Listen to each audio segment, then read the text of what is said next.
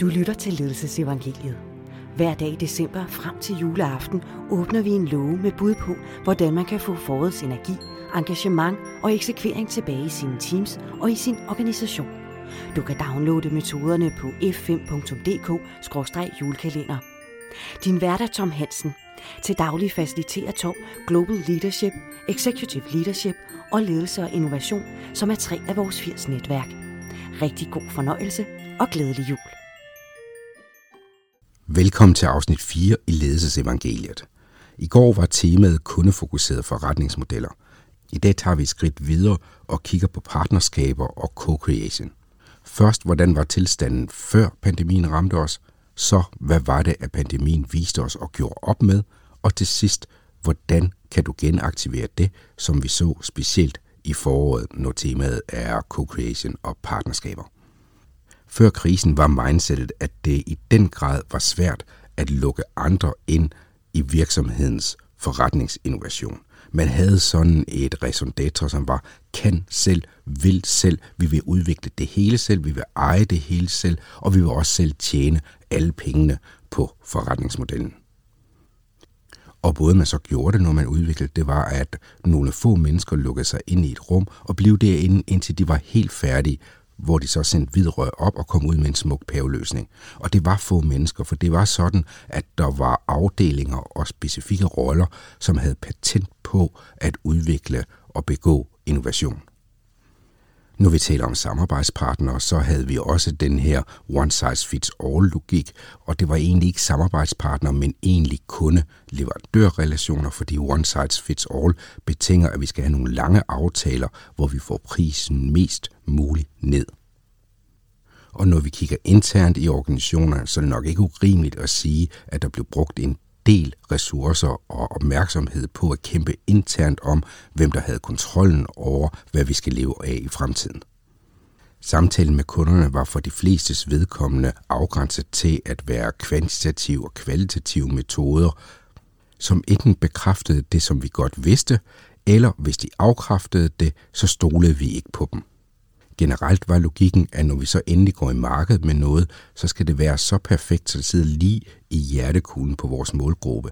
Fordi der er så meget hastighed og så meget støj i markederne, så hvis ikke vi rammer lige hjertekuglen, så får vi ikke en chance til.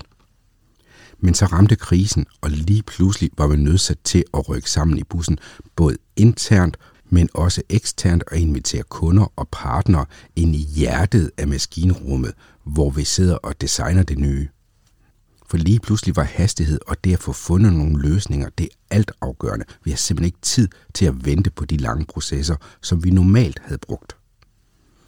Grunden til, at overskriften for dagens afsnit af co-creation er, at definitionen på co-creation er, at det er noget, som vi bringer i spil, når et problem har en strategisk størrelse, så vi ikke kan løse det selv, og derfor er vi nødsat til at samskabe med andre. Og det vil sige, spørgsmålet, som du kan forholde dig til, det er, i hvilken grad er det relevant og værdiskabende for os at vende tilbage til den her kan selv, vil selv logik, eller i hvilken grad er det interessant at prøve at kigge på, hvordan kan vi strukturere partnerskaber på en anden måde, end vi hidtil har gjort det, og i højere grad være dem, der bringer partnere sammen, og vi er måske af dem, der faciliterer processen. Hovedspørgsmålet må være, i hvilken grad forventer du, at I i fremtiden har tid til at klare hele processen selv, udklække ideen, designe, bygge, teste, levere og skalere? Eller vil der være en masse gevinster ved at gøre det sammen med andre, fordi der kommer et helt andet tempo? For dig, der gerne vil tænke videre i co-creation, så kommer her nogle bud på de designspørgsmål, som du kan starte med. Det første det er, i hvilken grad har vi behov for at have ejerskabet selv? Hvor langt kan vi gå? Kan vi gå så langt, så vi måske også giver partner et equity stake? Et andet designspørgsmål er, hvem er de rigtige co-creation partnere? Normalt så gør vi nemlig det, at vi peger på de samme folk, tordenskjoldsoldater. Du kender det sikkert fra dig selv, at hvis der er et problem af en væsentlig størrelse, så ved du, hvem du skal gå til og pege på, for at være sikker på, at opgaven bliver løst rigtigt. Spørgsmålet er, om det også er det, du skal gøre her, fordi essensen i co-creation, det er et problem, et sæt af partnere. Måske er det endda også sådan, at det er forskellige, der arbejder sammen i de forskellige faser.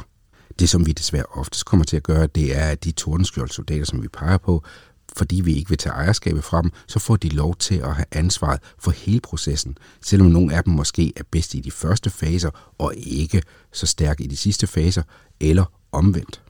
Et andet væsentligt designspørgsmål, det er, er vi i gang med at skabe en avanceret kundeleverandørmodel, eller er vi i gang med ægte co-creation, hvor det er sådan, at man skaber sammen, i stedet for blot at arbejde sammen?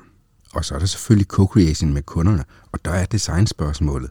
På hvilke områder vil vi skabe mere tilfredse kunder, hvis de ikke kun skal vælge os til eller fra, altså sige ja eller nej til vores produkt, men hvor de har mulighed for at påvirke og sammen med andre skabe de produkter og services, som de selv skal bruge? Og hvordan ser processen for denne co-creation ud? Og dybest set så drejer de her designspørgsmål sig om, hvordan kan vi skabe en win-win-situation, hvor vi i ret høj grad afløser vores konkurrerende rolle med en meget mere faciliterende rolle i markedet. Hvilke store visioner vil det give os mulighed for at indfri? Først så, så vi på, hvordan det så ud før krisen, hvor den herskende logik var kan selv, vil selv. Så kom krisen, og den satte et krav for en hastighed, som betød, at vi lige pludselig åbner op på en helt anden måde. Og så til sidst her nogle designspørgsmål som hjælpelinjer til dig, som vil fortsætte med at aktivere co-creation og prøve at arbejde med partnerskaber for at få nogle helt andre løsninger på banen og nogle helt andre hastigheder, både i innovationsfasen, men i særdeleshed også i skaleringsfasen. Vi høres ved i morgen. Det var dagens afsnit af julekalenderen. Julekalenderen handler om nogle af de emner, som lige nu er vigtige for de tolv hundrede medlemmer i vores firs kompetenceudviklingsnetværk. Hvis du har lyst, så kan du downloade metoderne fra julekalenderen på f fem punktum d k skråstreg julekalender. Tak fordi du lyttede med.